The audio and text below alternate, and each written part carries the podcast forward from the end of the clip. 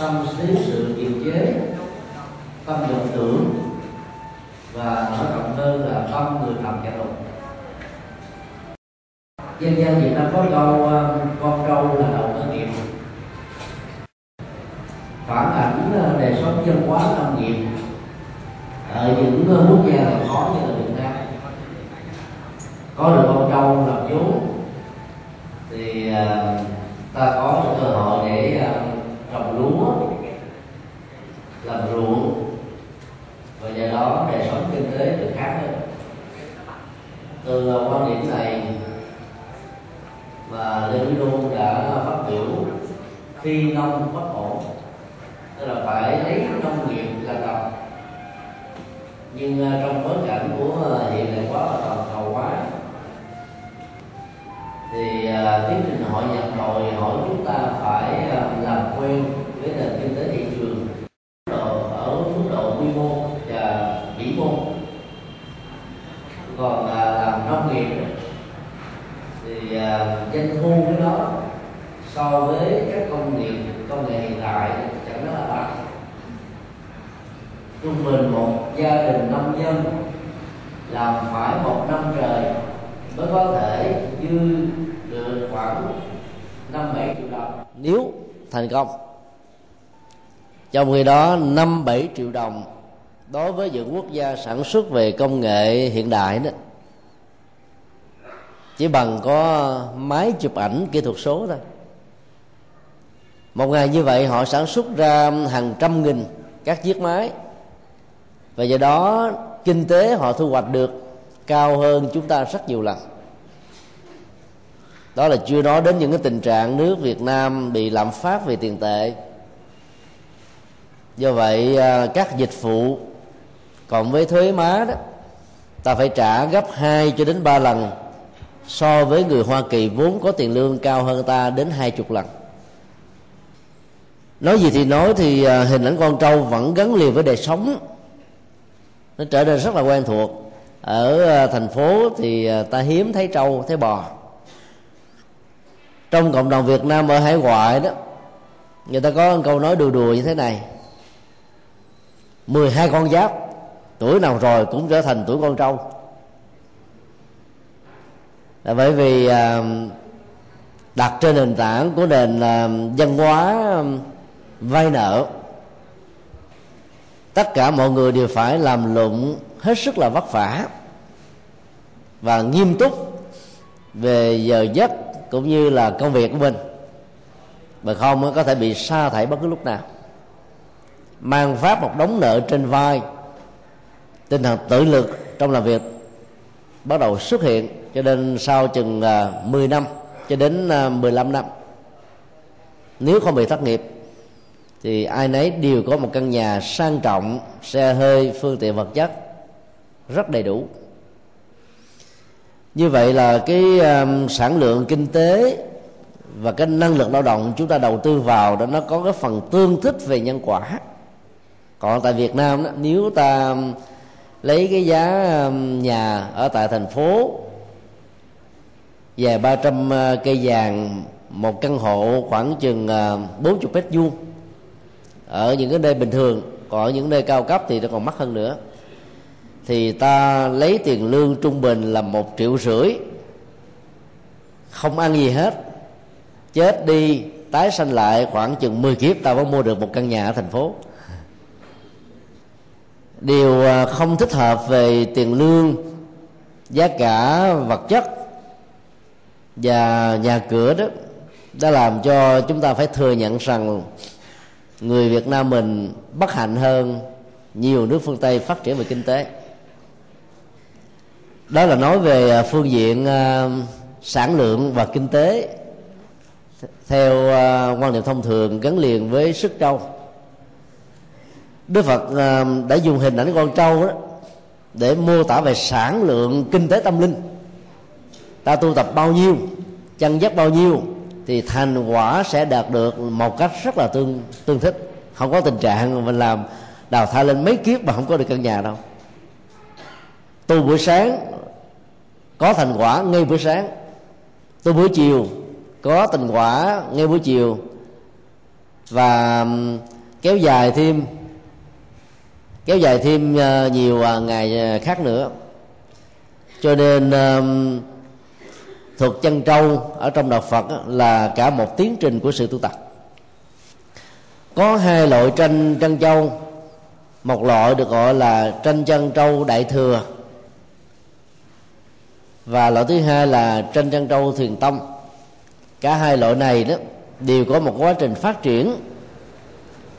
Và bây giờ kể từ à, thế kỷ thứ 12 trở đi đó, thì mỗi bộ tranh đó có tất cả là 10 ảnh với 10 bài kệ tụng và cái phần chú giải rất xúc tích để mô tả các tiến trình tâm linh mà một hành giả trăng con châu tâm của mình cần phải ờ, quan sát và thực hiện một cách nghiêm túc. Vào đời Tống, tức là khoảng ờ, 960 cho đến năm ờ, 1279 thì trong nhân gian tương truyền có đến bốn bộ tranh trân trâu bây giờ thì ta chỉ còn lại có hai bộ. Đọc vào cách thức mô tả hình ảnh và diễn tiến con trâu được ta chăng? Ta dễ dàng nhận diện ra được rằng là phương pháp tu tập ở trong đạo Phật phong phú. Và do vậy cách tiếp cận và lý giải nó cũng phong phú. Cho nên mỗi một bộ tranh trân châu tượng trưng cho một tiến trình tu tập mà các hành giả chúng ta xem là mình hợp với loại hình tranh chân râu nào để chúng ta ứng dụng ở trong đời sống thực tế. Bộ tranh chân râu thiền tông um, trải qua um, bốn giai đoạn tác giả giai đoạn một do thiền cư, thiền sư thanh cư. Vẽ chỉ có 8 bước thôi. Mỗi một bước ờ, chỉ mô tả bằng một cái tự tựa đề. Nhưng mà không có minh họa, như chúng ta thấy hoàn chỉnh hôm nay. Qua đến thường ờ, giai đoạn 2 là thiền sư tắc công.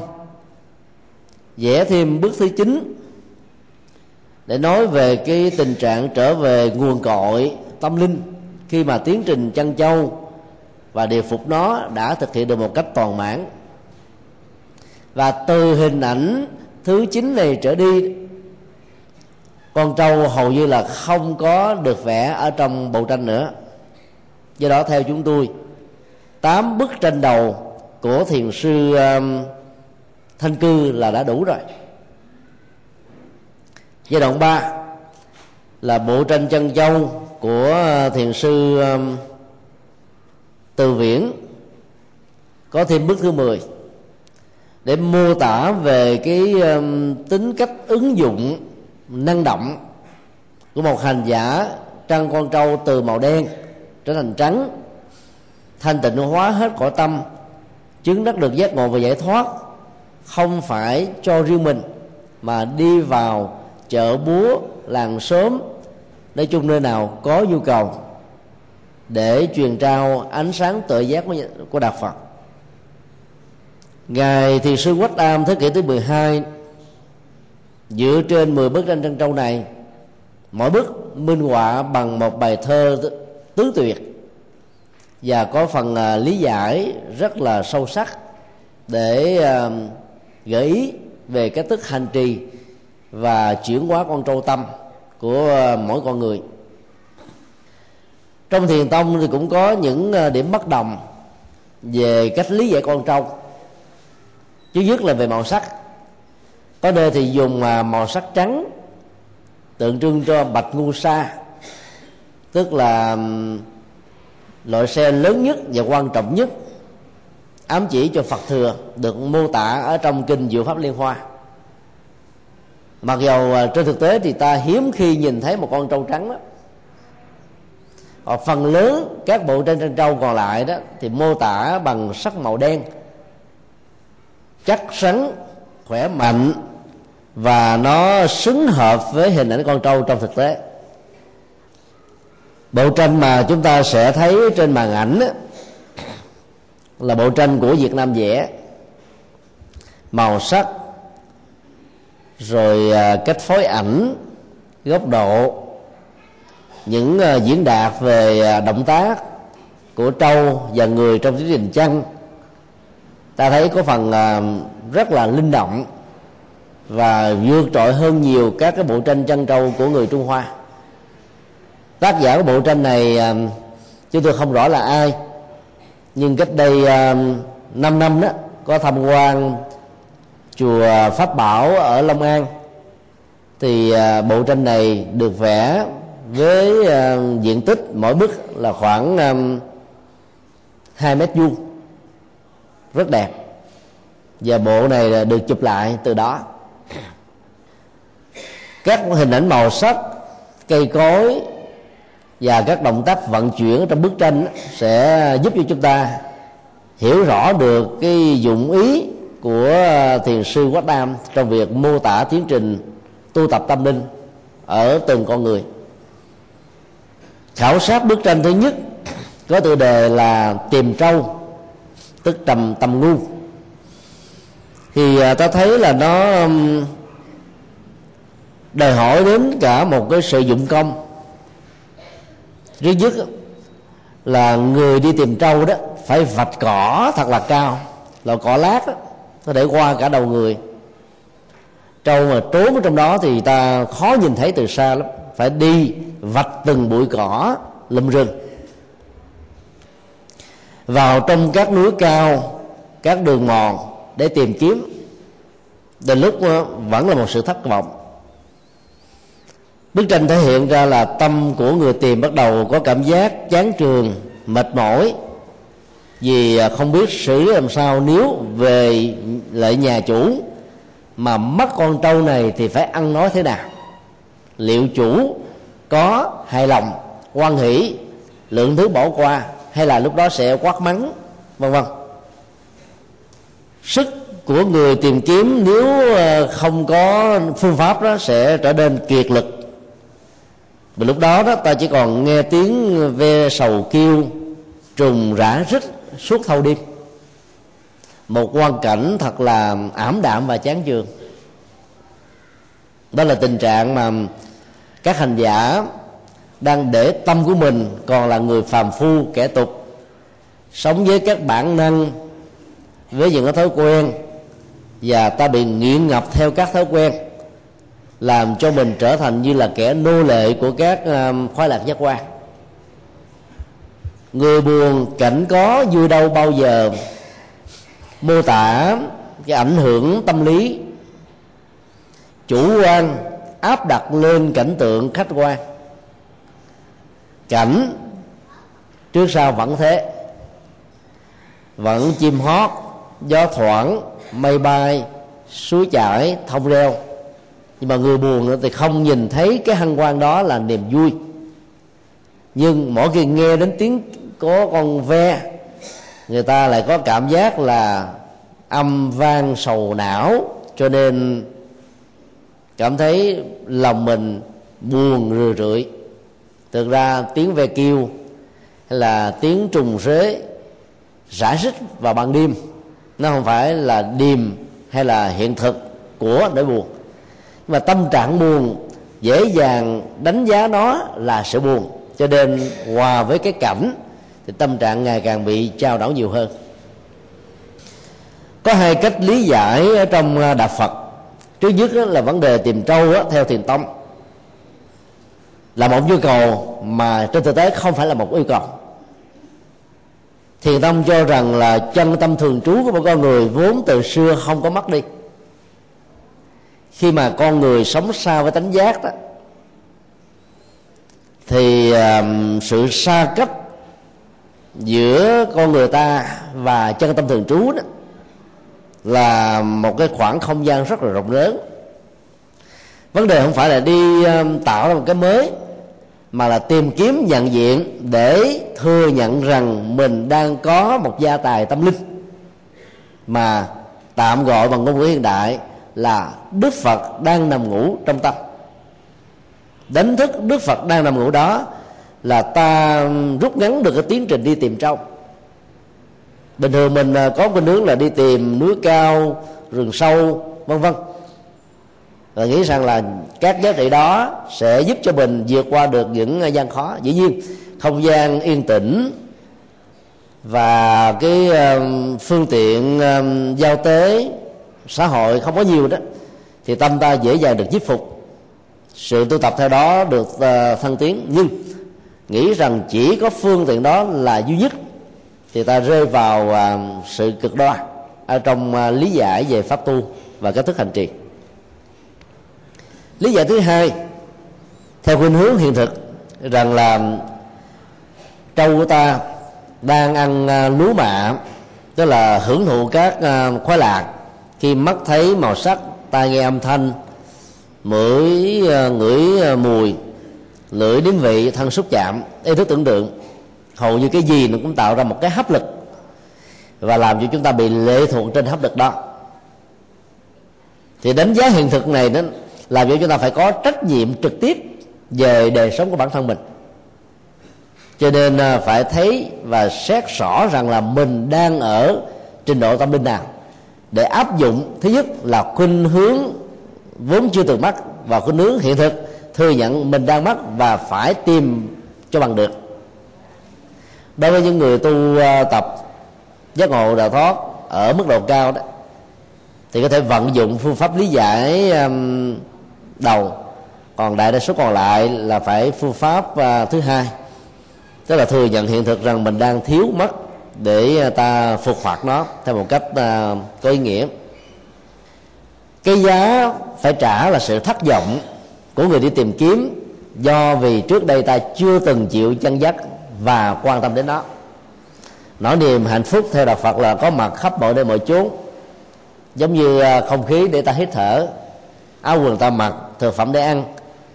Chỉ cần um, có dụng ý tiếp xúc là ta có thể um, thưởng thức nó được. Nhưng mà rất nhiều người đã quên đi mình đang sống với hơi thở và nụ cười nhưng mà không để ý hơi thở mình ra vào trong cơ thể thông qua buồng phổi đi vào bên trong làm tươi dựng um, máu và hệ thống neuron thần kinh rồi uh, quá trình uh, trao đổi chất tuần hoàn ở trong toàn bộ cơ thể. Theo đó mà được uh, tăng trưởng về phương diện sức lực. Ta chỉ thở để mà thở thôi. Đến lúc không biết là thở để làm gì nữa. Những nỗi lo nỗi buồn ở những người uh, thành niên trở lên đó, đã làm cho um, cái động tác hít thở không còn như cái nguyên ủy mà các trẻ em làm công việc này trong lúc chúng ngủ. Quan sát hai động tác ngủ và thở của người lớn và trẻ em ta thấy khi hơi thở đi vào bên trong buồng phổi rồi vào bên trong cái bụng để cái bụng phình lên. Hơi thở đi ra khỏi lỗ mũi thì à, hơi thở làm cái bụng xẹp xuống rõ ràng lắm. Độ um, trương giãn và xẹp lại của tim và bụng rất rõ nhìn thấy ở uh, trẻ em. Nhưng rất là khó phân biệt ở người lớn tuổi. Là bởi vì uh, những nỗi lo làm chúng ta quên đi thứ này. Cho nên uh, cái giá phải trả là nỗi đau nỗi buồn và tính trách nhiệm về cái sự mất mà ta đã làm cho tâm của mình trở nên là phiêu bạc như là một kẻ cùng tử ở trong chốn giang hồ từ ờ, trạng thái phiêu bạc đó, phản ứng thuận dần nghịch trước cảnh nó bắt đầu nó xuất hiện đó. Đối với cái thuận thì ờ, ta có tâm lý là hướng đến chấp nhận tư hữu hóa, chiếm hữu đó. Do vậy, tham ái bắt đầu có mặt. Còn đối với ờ, các nghịch cảnh thì ta có khuynh hướng là lợi trừ kháng cự. Và do vậy đó nỗi sân nó xuất hiện lên. Cho nên thuận và nghịch tạo ra tham và sân. Và chỗ nào tham và sân có mặt. Nơi đó theo là phật, si cũng đồng hành. Đây là cái giá khổ đau nhất mà ta đánh mất chân tâm của mình trong quá trình sống mà thiếu sự kiểm soát nó. Bức tranh à, thứ hai có tựa đề là kiến tích, tức thấy dấu. Khi mà mình à, phát khởi ra một ý niệm rằng tôi còn là người phàm nỗi khổ, niềm đau vẫn đang còn khống chế. Tất cả những sự thuận nghịch ấy vẫn còn là mình trao đảo, cho nên phải làm sao tìm cho bằng được. Dĩ nhiên à, muốn tìm trâu thì à, ta phải thấy dấu của nó. Bức tranh à, mô tả cái cảnh người tìm trâu đi dọc theo các tàn cây mon qua các cái bờ sông lần theo các cỏ thơm và hàng loạt các cái động tác và các cái hướng tìm kiếm khác. Dĩ nhiên um, châu ít khi nào nằm ngủ với tàn cây và lại càng không đi vào trong rừng, trong núi vì chỗ đó hiếm có cỏ, lúa mạ. Cho nên nó không phải là cái hấp lực để con trâu có thể ghé mắt để tâm và đi vào. Cho nên tìm kiếm mà thiếu phương pháp thì ta sẽ không thể nào có được trong và đây đó bức tranh đề nghị chúng ta là hãy tìm kiếm ở nơi có cỏ thơm tìm kiếm một cách nào? Nhìn vào bức tranh ta thấy là có những cái dấu chân. Châu đi tới đâu để lại dấu chân ở đó. Cho nên chỗ nào có dấu chân chỗ đó có trâu. Đây là một cái um, kinh nghiệm mà ta um, cần phải uh, thấy rõ được cái tính tương thích giữa những cái dấu tâm để lại trong cuộc đời. Qua cử chỉ, thái độ, lời nói, việc làm. Ta có thể định lượng, đánh giá được là tâm của người đang đối diện hay là đối tác với mình, thể hiện với mình ra làm sao. Chỉ có những người à, thiếu kinh nghiệm thì không nhận diện ra được cái đó. Vui thật hay là giả vui? Buồn thật hay là giả vờ đóng vai buồn đều có thể được thể hiện ra hết. Nương theo à, cỏ thơm, được hiểu trong truyền thống tâm của nhà Phật là dựa vào kinh điển như là phần à, hiển giáo. Để ta biết rất rõ là bài kinh nào Đức Phật nói cho người tại gia, bài kinh nào nói để giúp cho người xuất gia đạt được sự chứng đắc. Sự lẫn lộn đối tượng tâm linh dẫn đến việc chọn lựa sai lầm cái gu thực phẩm tâm linh mà mình sẽ ờ, phải tiêu thụ. Theo chúng tôi trong rất nhiều thế kỷ qua, tăng ni Việt Nam mình ờ, sử dụng chung một nghi thức ờ, tụng niệm và thọ trì. Và dĩ nhiên các tổ Trung Hoa soạn nghi thức đó là dành cho người tu. Trên nền tảng là hài hòa pháp môn tịnh độ gắn kết với thiền tông và có pha lẫn thêm một vài phần trăm của mặt tông. Để cho um, ba trường phái chính của Phật giáo này có thể nối kết và làm Phật sự chung với nhau. Nếu như um, Phật giáo Trung Hoa có thể chủ trương tam giáo đồng nguyên vì lợi ích của dân tộc và sự phát triển của đất nước Trung Hoa, mặc dầu trên thực tế đó, thì lão giáo và khổng giáo không thể nào cùng nguồn gốc tâm linh và có giá trị chứng đắc tương tự như đạo phật mà vẫn còn chủ trương như thế được. Thì ủng hộ là thiền mặt và tịnh chẳng lẽ mãi mãi là sự uh, xa về với nhau? Cho từ chủ trương đó mà ta đã tiếp nhận phương pháp tâm linh của trung quốc và nhập cảng nguyên si về việt nam. Người tại gia đã nhập cảng chương trình tu học của người xuất gia ở chùa về nhà. Cho nên sau một thời gian tu tập đó thì có một số phật tử rơi vào trạng thái là không còn muốn làm ăn to lớn gì nữa hết á. Tức mình muốn buông xả. Vì cái gu tâm linh của người xuất gia là buông xả. Để hướng đến sự giác ngộ và giải thoát. Còn người tại gia đó, thì theo tinh thần Phật dạy là tu phước, đạo đức, dấn thân, rồi phụng sự bằng chánh nghiệp. Có một nghề nghiệp chân chính để ta đóng góp cho cuộc đời hưởng phước báo hiện tại và tương lai nhưng không để cho mình bị đấm nhiễm và lẫn quẩn trong đó cho nên à, sử dụng sai cái gu tâm linh đó thì à, việc nương tựa vào kinh điển đôi lúc nó có những cái à, phản ứng phụ. Do đó điểm nương tựa của chúng ta là phải à, chọn lấy những bài kinh nhân thừa. Truyền thống à, đại thừa tại Việt Nam cũng như tại Trung Hoa đó thường là sử dụng các bản kinh mà ngày xưa đó Đức Phật thuyết giảng cho các vị Bồ Tát là pháp hoa, bát nhã, niết bàn. Cái gu đó rất là cao. Mà người tại gia đó, theo chúng tôi là chưa cần sử dụng đến những gu này. Cho nên về phương diện nhân bản đó, mặc dù giá trị triết lý của đạo Phật rất sâu sắc, nhưng phần lớn người Phật tử là không nắm. Vì các giảng đường ít triển khai. Rồi mình ăn cái gu tâm linh à, của à, thanh văn thừa, bồ tát thừa quen rồi đó khi mà triển khai những cái gu ờ, nhân thừa thì ta có cảm giác ờ, nó hơi nhàm, phải không ạ? Cái nền tảng vẫn là cái quan trọng nhất. Các nước phật giáo nam tông không có những cái thăng trầm như là phật giáo đại thừa. Khi đạo phật nam tông có mặt ở nước nào, những thăng trầm quốc gia đó không làm cho đạo phật nó bị mất gốc.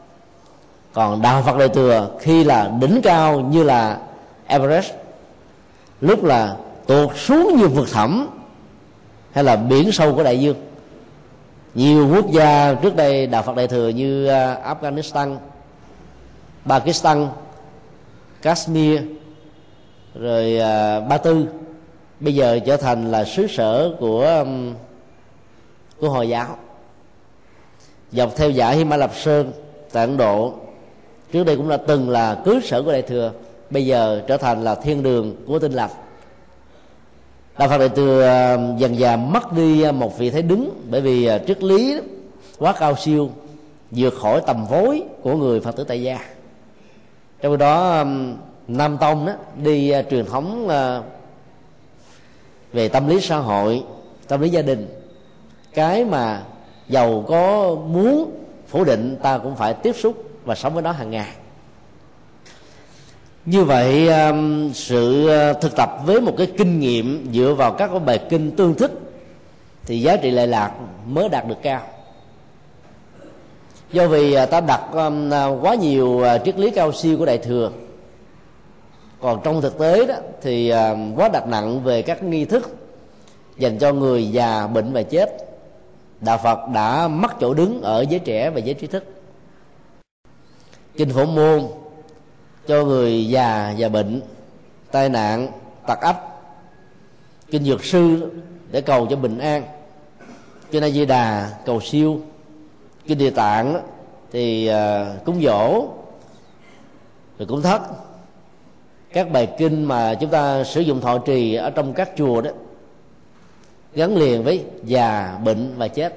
Cho nên giới trẻ mà giờ không nói ra, khi tiếp xúc với các bản kinh này không cảm thấy đó là cái gu mà mình đang cần. Thứ nhất là họ có một cái quãng đề rất là dài. Rồi cha mẹ là phật tử thuần thành đó, nhiệt tình quá. Rồi mỗi khi con em mình khổ đau cái gì, nói coi cái rắn niệm phật đi hết rồi. Rồi có nơi còn khuyến khích là hãy niệm phật để cầu giảng sanh tây phương. Nó chưa hưởng được cái cực lạc ở cuộc đời mà nó kêu sanh cực lạc tây phương thì ai dám mà sanh? Trong khi đó khoảng 300 ngàn bài kinh dài ngắn và vừa, hầu như là trên 70% Đức Phật nói cho người tại gia. Thì ta lại không có cơ hội để đọc đến. Vì các nghi thức nhập cảng tại trung quốc đi về cái hướng hành trì cho người lớn tuổi thôi. Do đó muốn cho giới trẻ đến giống như là tìm kiếm các ờ, con trâu đang đi lạc đàn. Thì ta phải tìm cái dấu cái dấu vết này như là một cái nhu cầu cỏ thơm là nhu cầu của trâu. Giới trẻ có những cái nhu cầu của vui nhộn, sinh hoạt, giải trí, ca múa sướng hát. Mà vào các chùa, hầu như không có được cái này. Phật ở Nhật Bản đang đi vào giai đoạn suy thoái. Trẻ em khi mới được sinh ra, đưa vào các cái đền thờ thần đạo để làm lễ. Tuổi thành hôn thì ta vào nhà thờ để làm lễ cưới. Phật tử cũng làm như thế. Còn đến lúc già, hấp hối, chết, các tuần thất, muốn làm đình đám và rền rang, thì phải đến nhà chùa. Như vậy, phật giáo ta hớt lấy, gọi là một phần mười cuối cuộc đời ta. Còn thiên chúa giáo và tinh lành hớt lấy sáu chục phần trăm của tuổi thanh xuân. Cho nên đạo của họ triết lý thì không cao siêu, nhưng lại có một cái sức mạnh của giới trẻ. Do đó chúng ta cần phải mạnh dạng tìm những cái dấu cỏ thơm của giới trẻ là cái gì để ta đáp ứng một cách thích hợp. Thì ta mới thể tìm ra được các con trâu, quan, chưa có các cái giá trị tâm linh, hoặc là chưa có cái điểm quay về nương tựa ở trong đạo Phật. Nói một cách khác là phương pháp luận là chiếc chìa khóa để giúp ta mở cửa hết tất cả các vấn nạn trong cuộc sống. Đi tìm trâu ở rừng, ở núi là sai phương pháp. Tìm trâu phải dựa vào các cái dấu tích. Dĩ nhiên dấu tích nhiều quá, mình không biết là chọn cái đường nào để mà đi. Cho nên phải tìm kiếm những nơi có lúa và cỏ thơm. Thương phương pháp luận này sẽ giúp cho chúng ta thừa nhận một hiện thực rằng là chỗ nào có ổ khóa chỗ đó có cái chiếc chìa. Chỉ cần tư duy đúng phật pháp theo um, chánh tư duy và chánh kiến tức là tầm nhìn chuẩn xác nhìn xa thấy rộng người ta sẽ tháo mở hết tất cả các vấn nạn và bế tắc nói chung. Trong bức tranh thứ ba đó, tựa đề là kiến ngu tức là thấy được trâu thì sự mô tả rất là linh hoạt ở chỗ ta nghe được cái tiếng chim đang hót ríu ro với cái niềm hân hoan vui nhộn. Nắng ấm buổi sáng trang hòa ở khắp mọi nơi mọi chốn. Rồi à, gió rất là im mà nếu chỉ cần à, có được một cái thời gian ngồi khoảng chừng 2 phút 3 phút á, cái giấc ngủ có thể diễn ra một cách dễ dàng. Mọi căng thẳng có thể được buông xả và tâm hành giả cho nên có một cái niềm vui nội tại rất là sâu lắng. Đây là kết quả của tiến trình tìm và thấy. Nhân quả là một cái hiện thực. Đồng loạt tính điếm trên nền tảng của những nỗ lực chân chính có phương pháp. Tất cả đều phải dựa trên cái hiện thực của nỗ lực. Ở đây chúng ta thấy là bức tranh của thiền trong mô tả rằng là muốn có được chân tâm thường chú trở về với bản tánh giác ngộ vốn có của nó đó, thì à, ta phải nỗ lực một cách rất là xứng đáng thì mới có thể thấy được nó. Ở đây cái nghe và cái thấy của hành giả không còn là ảo giác giữa mộng và thực, mà là một phản ánh như thị. Cái nghe chỉ đơn thuần là sự nghe, cái thấy chỉ đơn thuần là sự thấy. Mọi đánh giá kéo theo các phản ứng thuận và nghịch không còn là một hấp lực để đẩy và kéo tâm của con người như là một sợi dây nối kéo con lạc đặt làm cho chúng có những động tác múa may quay cuồng theo tư ý của người ở ngoài xa vọng tâm, vọng tưởng của con người luôn luôn nắm vai trò đạo diễn để giật và kéo bên trong. Ở cái khối sâu của tàn thức a la gia và do vậy đó, nếu khi mà thực tập một thời gian mà mình có được cái trạng thái ờ, nhẹ nhàng thư thái mà mình nghĩ rằng mình đã có được kết quả rồi đó, là có thể bị lầm đó. Nó tạo chúng ta những cái ảo giác tạm thời mà tưởng rằng là kết quả cứu cánh hay là tuyệt đối. Cho nên hành giả phật giáo không được cho phép mình hài lòng với những gì mình mới vừa gặt hái. Vì dễ dàng bị ngu quên cái thấy chỉ đơn thuần sự thấy thì à, sự nhiễm trước và màu sắc, hình thù sẽ không còn là một vấn đề hay là một vấn nạn nữa.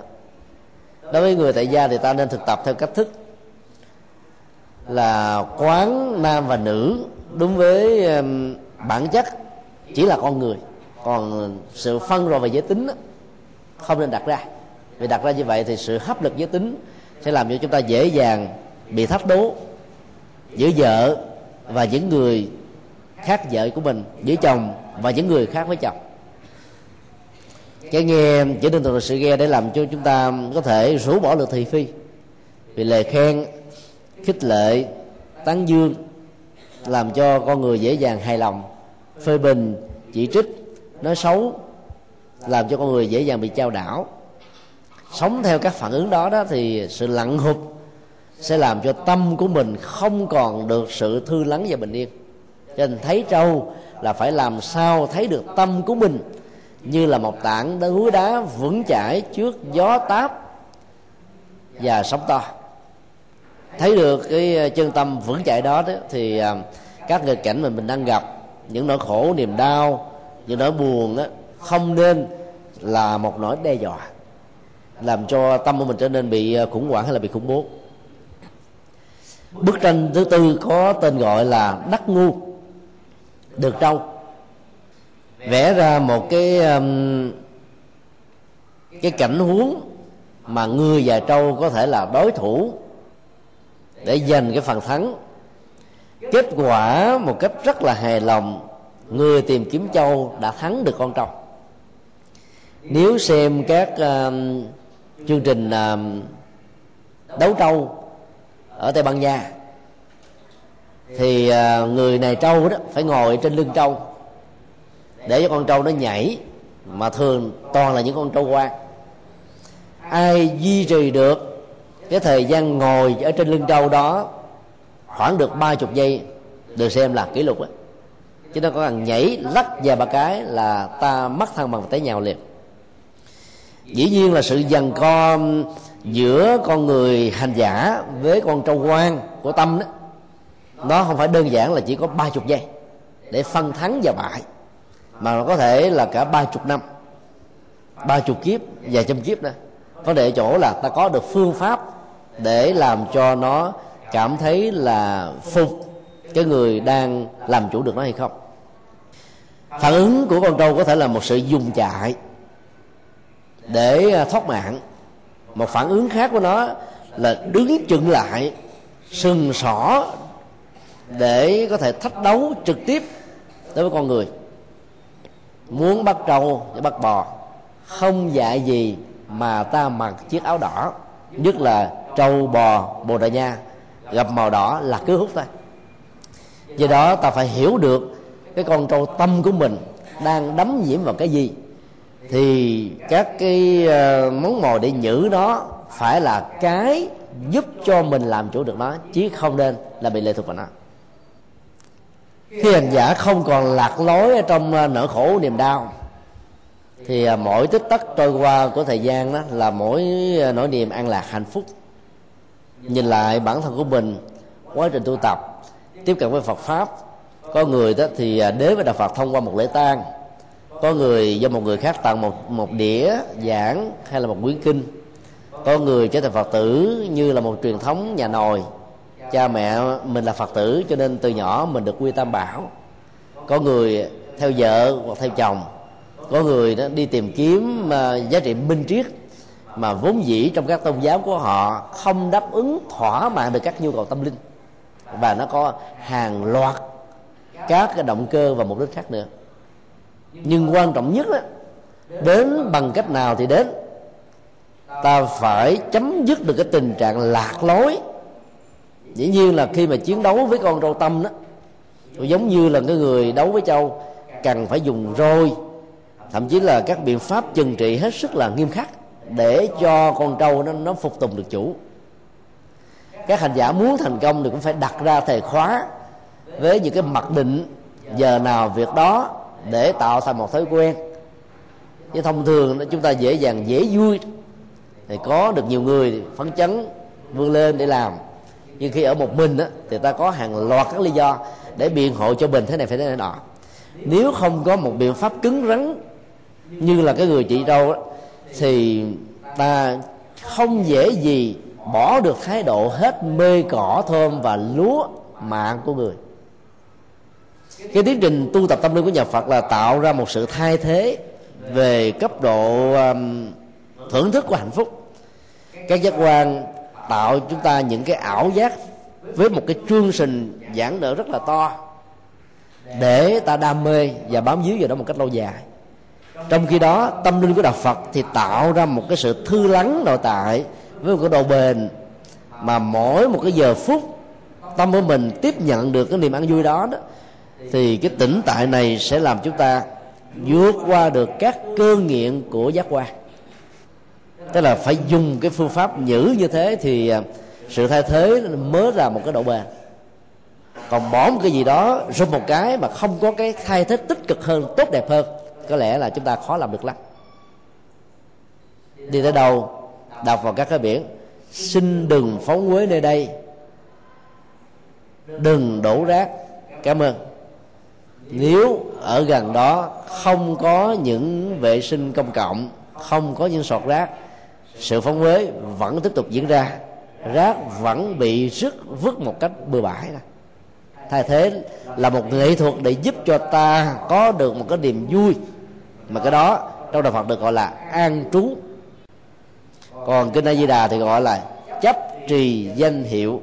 Bằng dầu Đức Phật dạy là hãy buông xả chứ đừng hiểu là buông là buông hết tất cả mọi thứ. Cái tốt, tích cực ăn vui, hạnh phúc cần phải được giữ lại. Cái nhất là ở mức độ nhân thừa. Danh hiệu đạo phật của đức phật với nhiều giá trị tâm linh mà con người mỗi khi quán tưởng đến có thể học hỏi và thực tập thì ta cần phải giữ mà chẳng những giữ bình thường mà còn giữ một cách là bám chặt như thế này chấp trì là giữ không thể nào có cái gì có thể làm lung lay có thể mở được bàn tay chúng ta.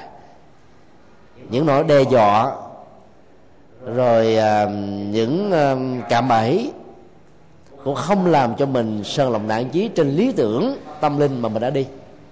Đã là phật tử rồi giàu có túng thiếu. Các tôn giáo khác có đến vụ đạo theo gạo của đạo mà ăn. Ta vẫn không à, sơn lòng nạn chí. Tại vì ta biết rất rõ giá trị tâm linh á là cái thực tại an lạc hạnh phúc bên trong. Và các hạnh phúc cũng chỉ là sự quân mình về dòng uh, dòng cảm xúc mà thôi. Cho nên thay vì ta chạy theo những cái khoảng ứng của giác quan thì ta hãy quay về quay lưng với vọng để trở về với chân tâm thường trú. Lúc đó ta nhận diện ra được chân tâm do đó được gọi là đắc ngu. Trong bức tranh thứ năm với tựa đề một ngu tạm dịch là chân châu như là cái chủ đề chính.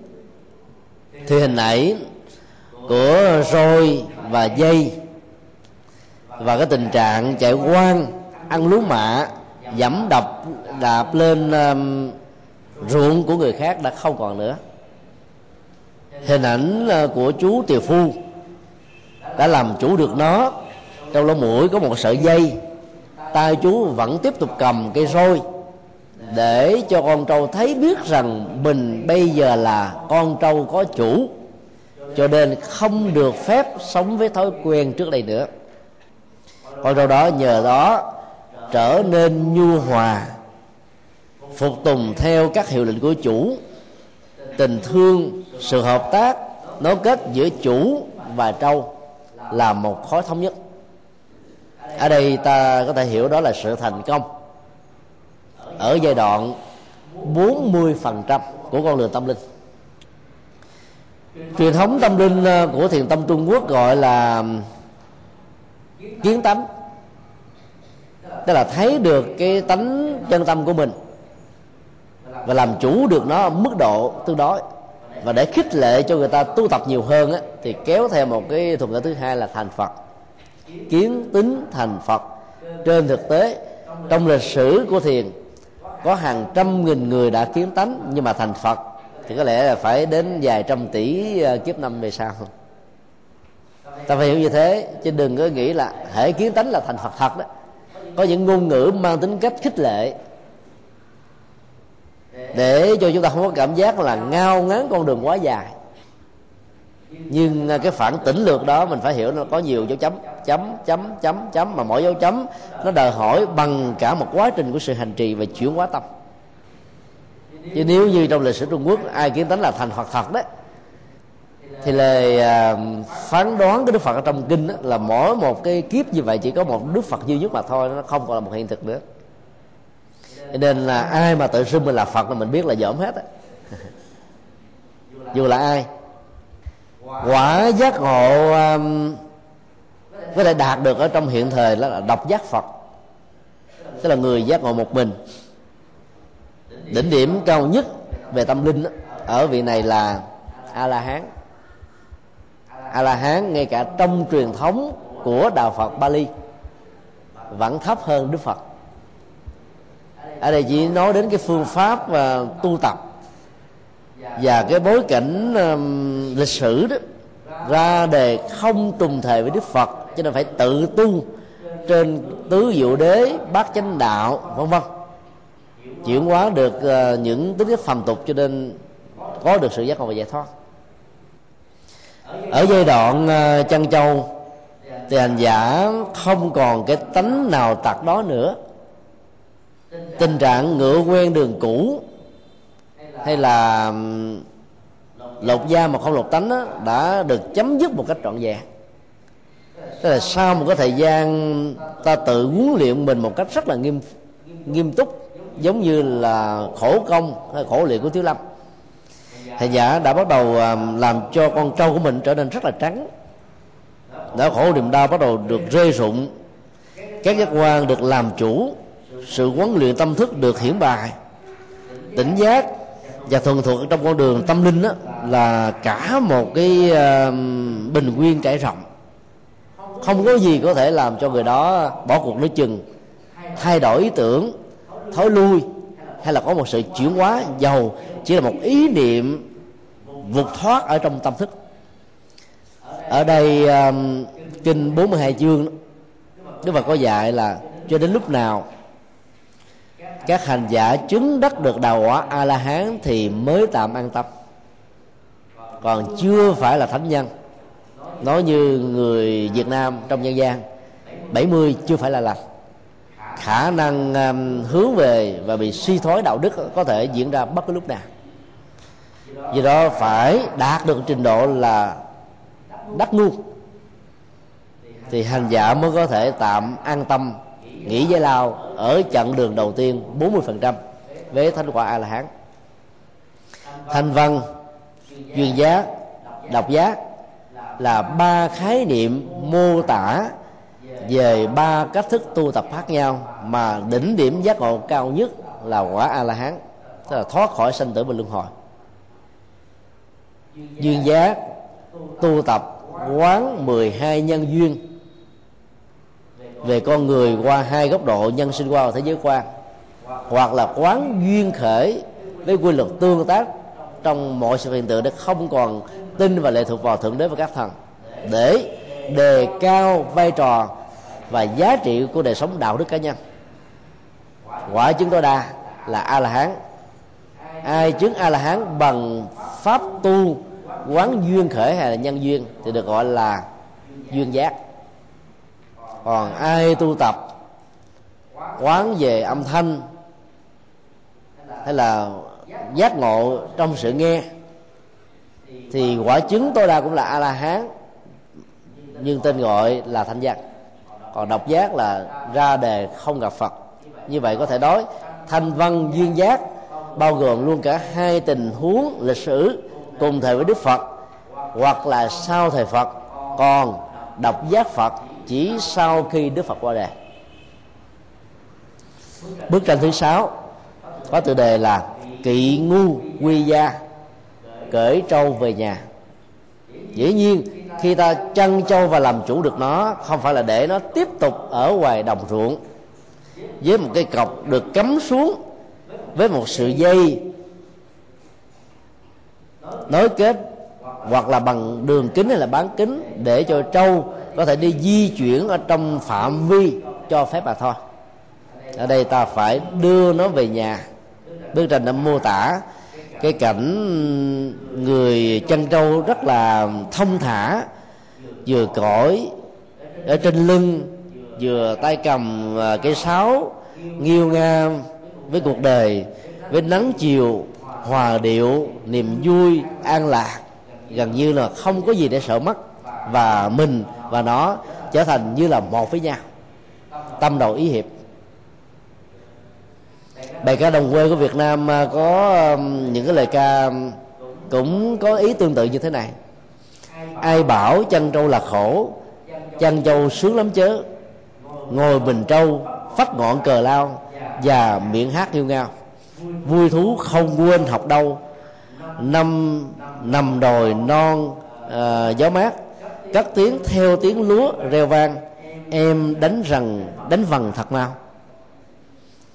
Giá trị của cái bài à, bài ca dao đồng quê đó nằm ở chỗ đó là đối với những gia đình và hộ nghèo ở những vùng thôn quê trong à, một quốc gia nông nghiệp như Việt Nam đó các em nó không phải có đủ thời gian một trăm phần trăm để học như là các em ở thành thị nhà giàu có. Các em vừa học vừa làm làm đây là giúp cho cha mẹ chăn trâu để có thêm được sữa và có thêm được những uh, nông sản do mình đầu tư về cái nghề nông. À, và để cho cái giờ dắt chân châu đó không bị uổng quan phí thì các em bé chân châu này cần phải cầm trên tay mình một quyển sách một quyển vở vừa học vừa ca múa sướng hát để ta không có thấy nỗi khổ niềm đau trong cái nghèo mà mình đang phải đối diện mà không còn một sự lựa chọn nào khác người ấn độ thực tập công thức của người việt nam rất là sâu sắc. Các anh à, đạp xe rickshaw giống như là xe xích lô máy của việt nam đấy. Đạp theo cái cách là kéo. Và cái phần ngồi sau có thể chứa được 3 cho đến 4 người.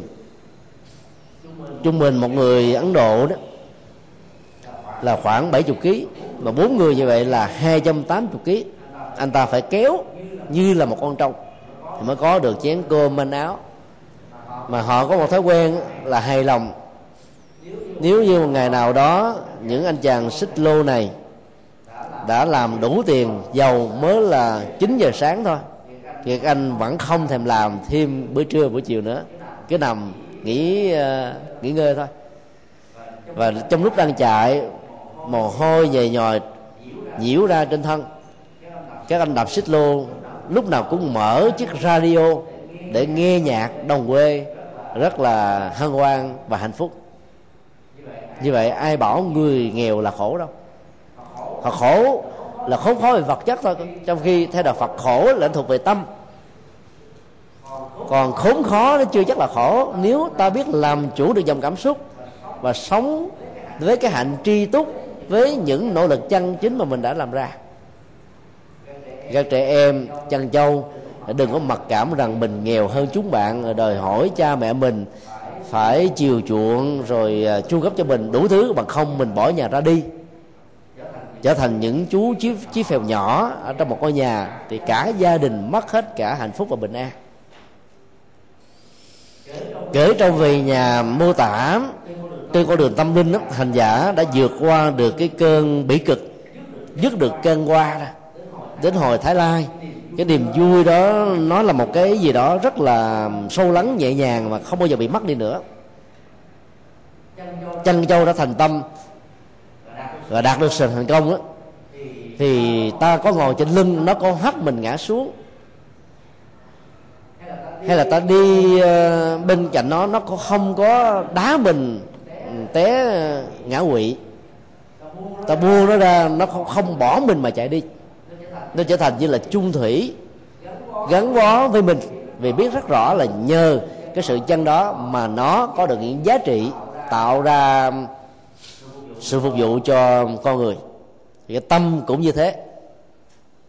Nếu không à, chân dắt nó và cởi nó một cách thông dong, làm chủ một cách trọn vẹn, thì bữa nay làm quấy chuyện này, ngày hôm sau đó, thì à, vi phạm luật pháp nọ và cha mẹ người thân đó, thì trao đảo khốn khó bởi có một người thân là tạo ra cái sự mất danh giá của gia đình.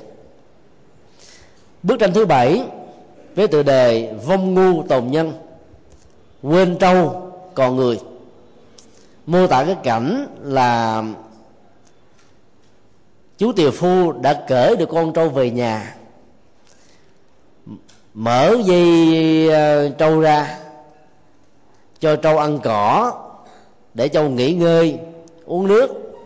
Trâu thích thì nhai lại những gì mà mình được đã được ăn ngoài đồng. Con trâu trở nên rất là khỏe và phục sức sau những cái giờ giấc làm lụng vất vất vả để phục vụ cho đồng án. Các hành giả tâm linh cũng phải như thế cũng phải có những lúc đó, chúng ta dừng nghỉ mà theo đạo phật đại thừa. Thì sự dừng nghỉ này muốn an toàn phải là bảo sở nói theo kinh pháp hoa. Còn ở mức độ thấp hơn phải là bồ tát. Để ta không thỏa mãn và hài lòng trên thành quả a la hán đã đạt được. Dĩ nhiên đạt được a la hán là đã quý lắm rồi. Cho nên sẽ là một sự sai lầm nếu ta cho rằng a la hán là ích kỷ, là hẹp hòi, là chiếc xe nhỏ chỉ lo cho bản thân mình chứ không lo cho người khác. Người phàm kẻ tục, học năm giới, quy tâm bảo thông thường, nghe một bài giảng, khích lệ được lòng tự bi, họ có thể gieo trồng các hạt giống của sự dấn thân. Thì huống hồ là các bậc chứng đắc a la hán không còn lòng tham, lòng sân, lòng si, thì quãng thời gian còn lại của các ngài chắc chắn giàu không có yêu cầu, cũng phải là phật sự và dấn thân mà thôi thì cái sai lầm về phương, phương pháp luận của Phật học trong quá khứ đó đừng nên là một cái vết xe và do đó ta không nên theo. Quả a la hán là cực kỳ có giá trị. Trong cuộc đời này với lịch sử nhân loại mấy nghìn năm không biết có được bao nhiêu người chứng đắc được a la hán đôi lúc đó, có đến hàng trăm năm mới có được một vị a la hán ở đây khi mà mình nói rằng là quên trong cho nghĩa là cho trâu thoải mái mà mình vẫn không sợ bị mất nó. Vì trâu đó đã được thuần phục rồi. Có xuống nó đi, nó cũng không đi. Có đuổi nó ra khỏi nhà, nó vẫn trung thành với ta. Còn trâu tâm cũng như vậy. Khi các cái vết đen ở trên da của tâm đã được chuyển hóa và tẩy não, trở thành trắng, các hạt giống tâm linh và đạo đức, giữ lại trong tàn thức à ra trở thành là sự nổi trội từ 80% trở lên. Vấn đề còn lại chỉ là những cái quả báo mà những nhân xấu đã gieo trồng. Các hành giả cần phải gánh chịu. Thì hầu như không có bất cứ một tâm niệm gì hành giả khởi nên nỗi khổ, niềm đau, chán trường, thất vọng. Thì lúc đó chúng ta thấy là cái vấn đề phương tiện đặt ra để chân dắt cái con châu tâm và kết quả đạt được của đó, đòi hỏi ta phải có ứng xử buông xả các cái phương tiện như một công cụ này. Ta thử ờ, hình dung. Để bắt được cá, người chài phải có lưới. Khi cá đã được bắt rồi, lưới trở nên là vô dụng. Để có thỏ và sóc, ta cần phải có những cái bẫy bảy được rồi, chiếc bảy không còn chức năng sử dụng. Tương tự đối với con đường tâm linh. Quá trình quá độ từ à, cảnh phàm đối với cõi thánh, từ tâm à, khổ đau đối với à, tâm an vui hạnh phúc, giải thoát thanh tịnh, là cả một con sông mà đường kính nó dài hay ngắn là tùy thuộc vào phương pháp và sự tu của chúng ta. Qua đến bờ bên kia nhờ chiếc thuyền và người léo đò hay là ta tự lái cảm giác tri ân bắt đầu có mặt. Nhưng sẽ là một sự ngớ ngẩn nếu không đó là sai lầm nghiêm trọng. Nếu người đó vác chiếc thuyền trên đầu của mình đem về nhà thờ trên bàn thờ. Đức phật dạy trong kinh uh, kim cang và kinh trung bộ là hãy mạnh dạng thả chiếc bè về bên kia bờ để cho những người chưa được giải thoát như ta trước đây có được cơ hội qua bờ giải thoát như ta hiện giờ. Đó là hành động khôn ngoan nhất và không bị dướng chấp ở một cái gì.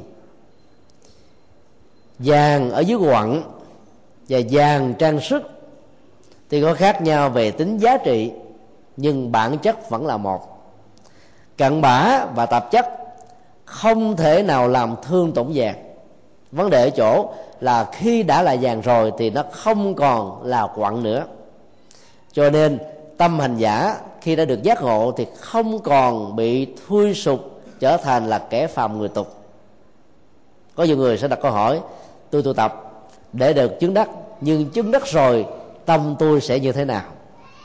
Câu trả lời đơn giản, toàn là trạng thái an vui hạnh phúc, không còn nỗi buồn, sợ hãi, khủng hoảng rồi uh, dướng lụy tham sân si ganh tị hận thù hơn thua. Đúng không? tất cả mọi đối đại đó đã được dẹp bỏ.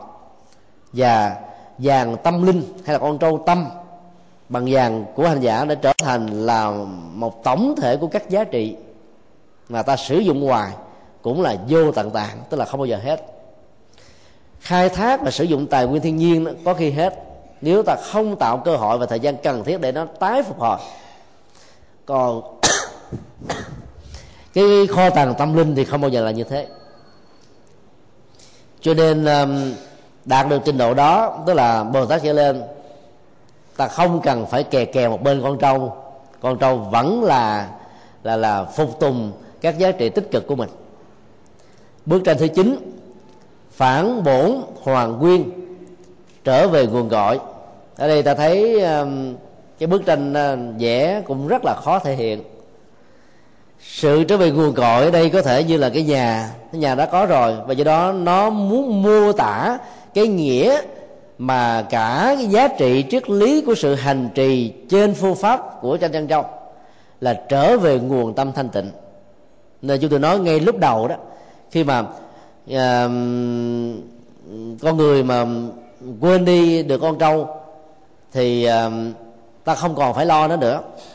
Do đó là cái mức độ mà mô tả về việc mà kệ uh, trở về cái nguồn gốc ờ, của chân tâm nó chỉ là một sự minh họa để chúng ta rõ ràng thôi mà thôi.